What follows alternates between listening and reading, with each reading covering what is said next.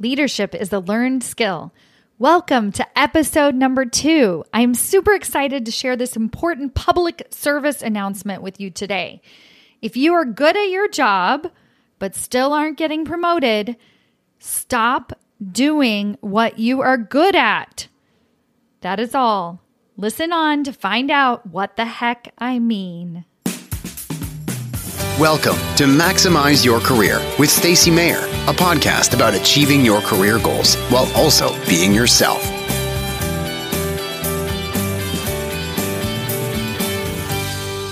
Welcome back. I am so enjoying my new podcast, and I hope you are too. I love kicking my managers' butts and helping them think differently about really why they aren't getting the recognition they deserve. Why don't they actually have a seat at the table? What is really holding them back from success?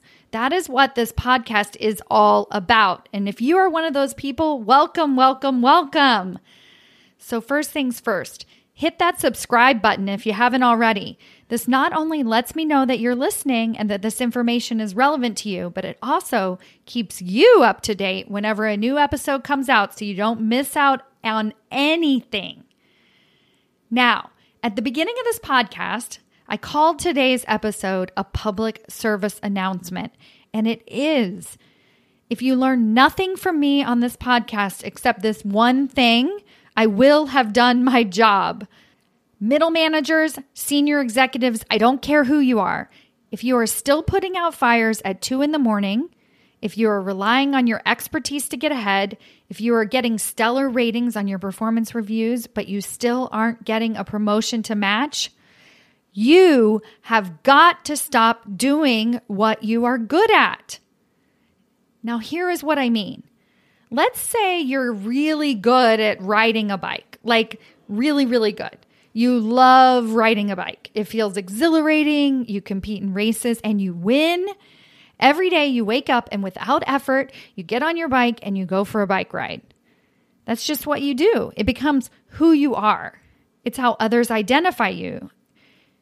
You want an amazing bike rider on your team? Hire Michael.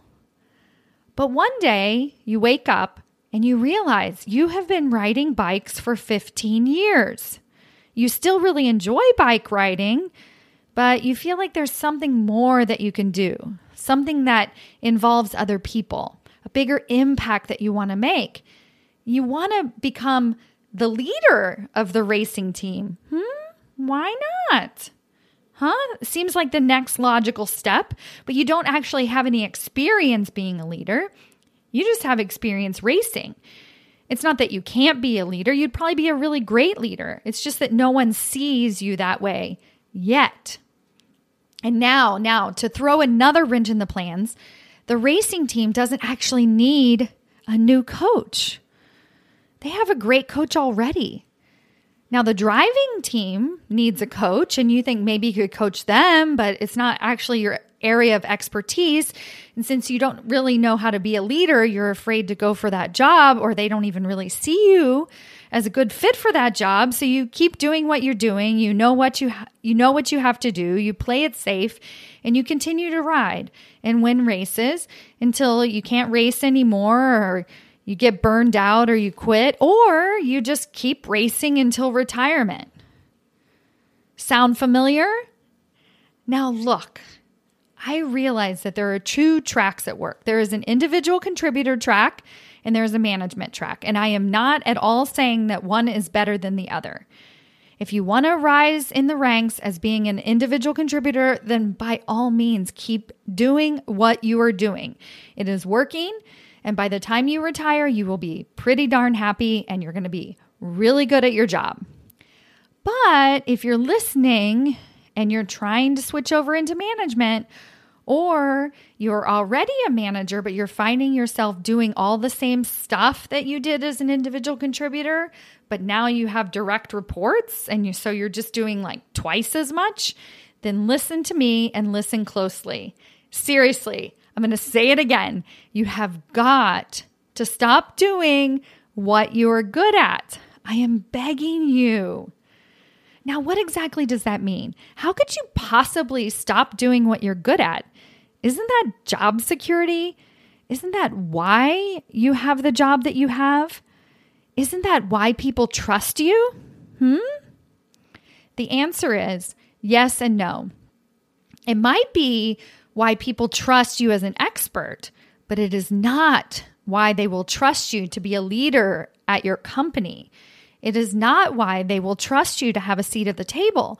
It is not why they will trust you to present your ideas to the C E O.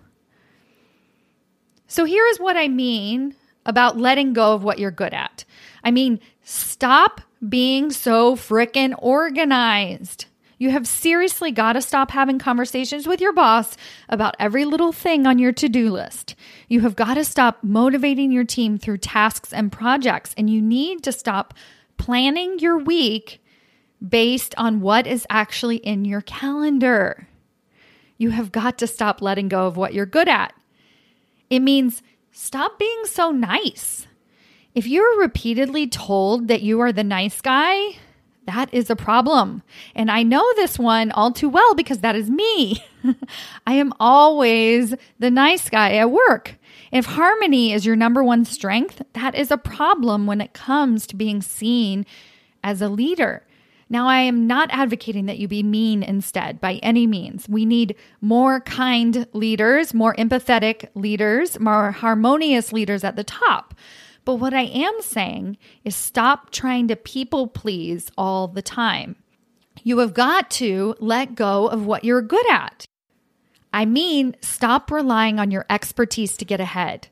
Maybe you have been doing the same thing for fifteen years and you are really, really good at it. Great. I'm so happy for you that you have found something that you're good at.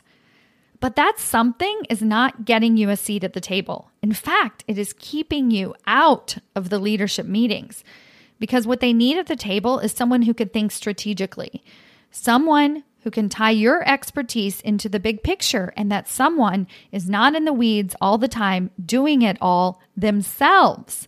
You have got to let go of what you are good at.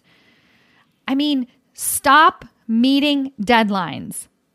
Okay, you should probably meet some deadlines, but what I mean here is that you have got to stop meeting the deadline all by yourself. You have got to stop scrambling at the last minute to pull everybody together. Sometimes that might require extending the deadline, especially if by doing so, you can hit an even bigger target for the organization. You have got to let go of what you are good at.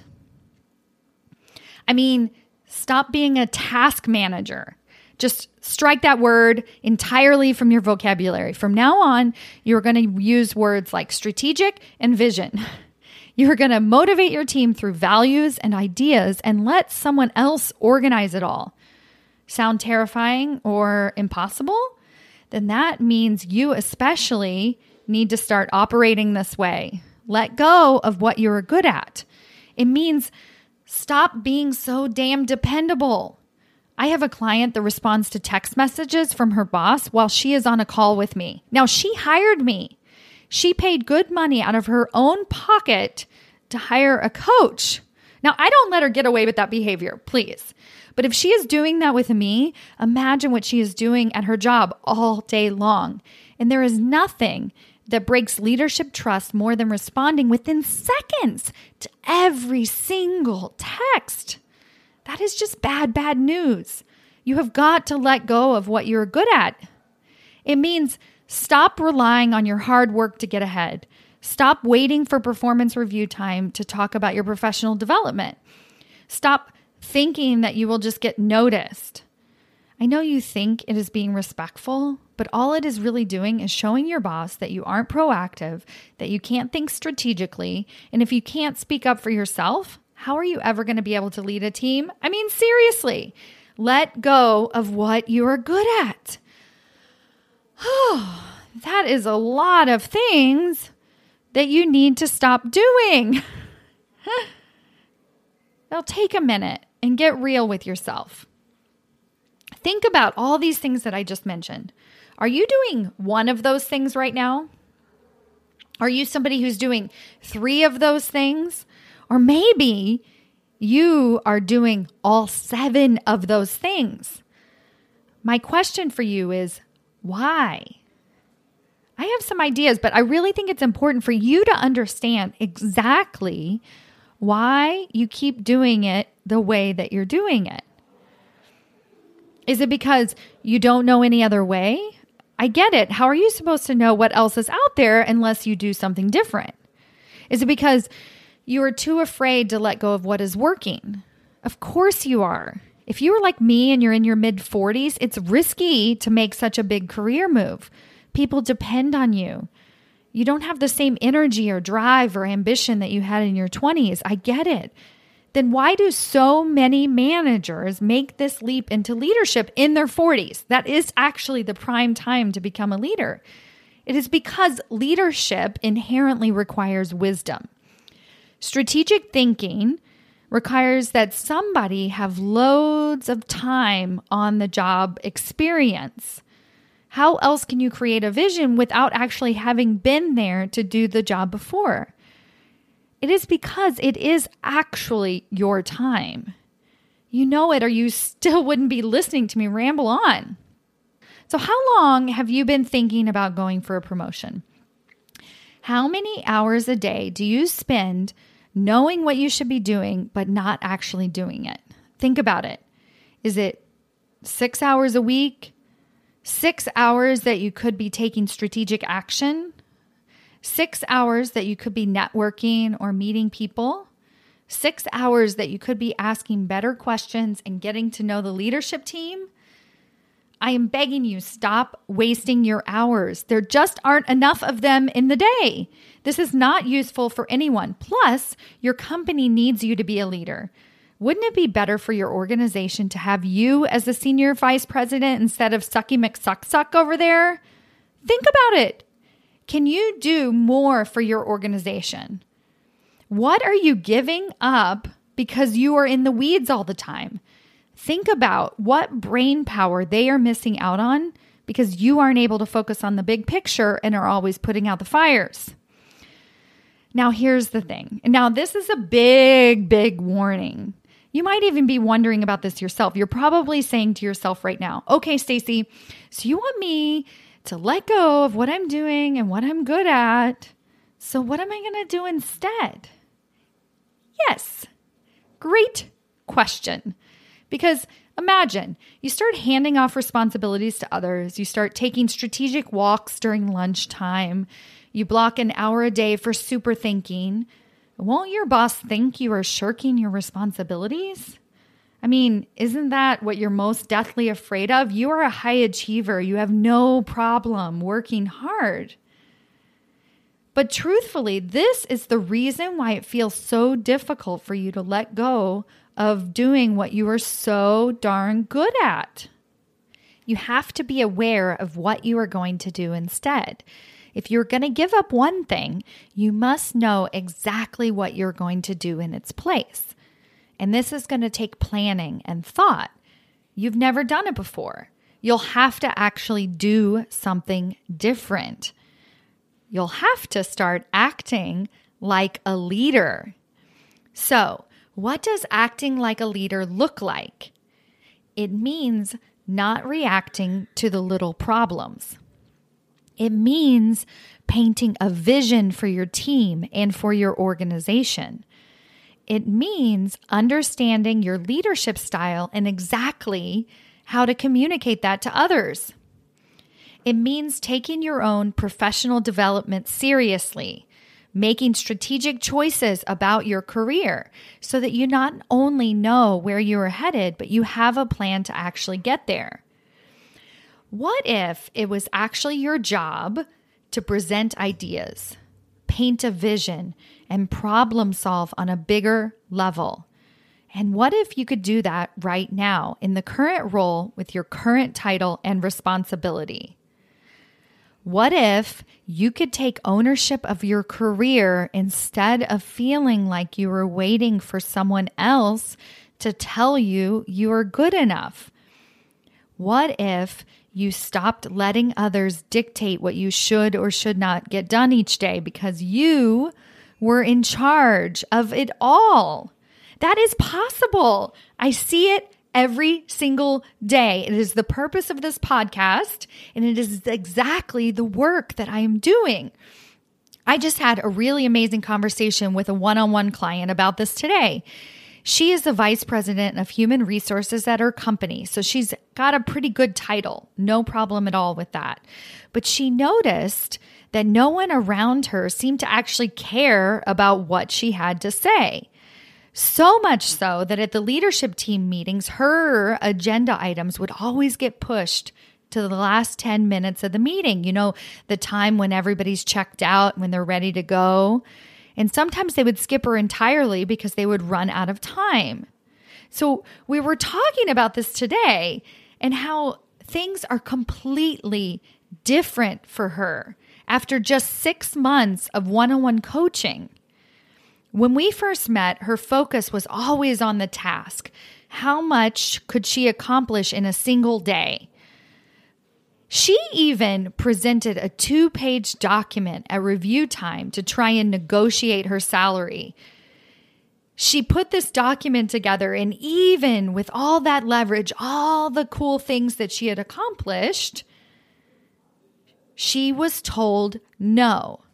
Why? Because her boss said that there were still quote-unquote performance gaps. No other tangible feedback. Basically, she was just told, do better, and sent on her way. Maybe you have done that before. Tried to negotiate something based on all the stuff that you have accomplished. Don't worry, it's normal. I see it all the time. And it works with an individual contributor role, but it doesn't work in leadership. Luckily, she hired me just after the uh, the negotiation incident, and we were quickly able to identify how she could actually do better as a vice president. And now that same boss, that very same boss who told her that there were performance gaps just six months ago, is actually pulling her aside in the hallway to get her opinion on something. She is speaking first at those leadership team meetings, and her ideas are affecting the bottom line of the business. She's happier, she's more confident, she's excited to go to work each day. And she recently stepped in again, super proud of her, to negotiate her salary again. And guess what?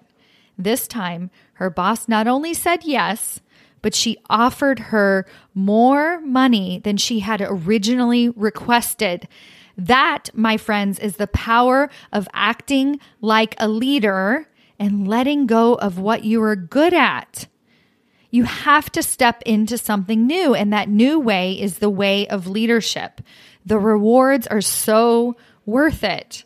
I promise. Thanks so much for joining me for another episode of Maximize Your Career, and I look forward to seeing you all next week. Bye. If you are enjoying this podcast, then I invite you to sign up for a free discovery call with me. In this call, we are going to get crystal clear on your career goals. You will know exactly what is holding you back from success, and you will have an exact plan to get to the next level.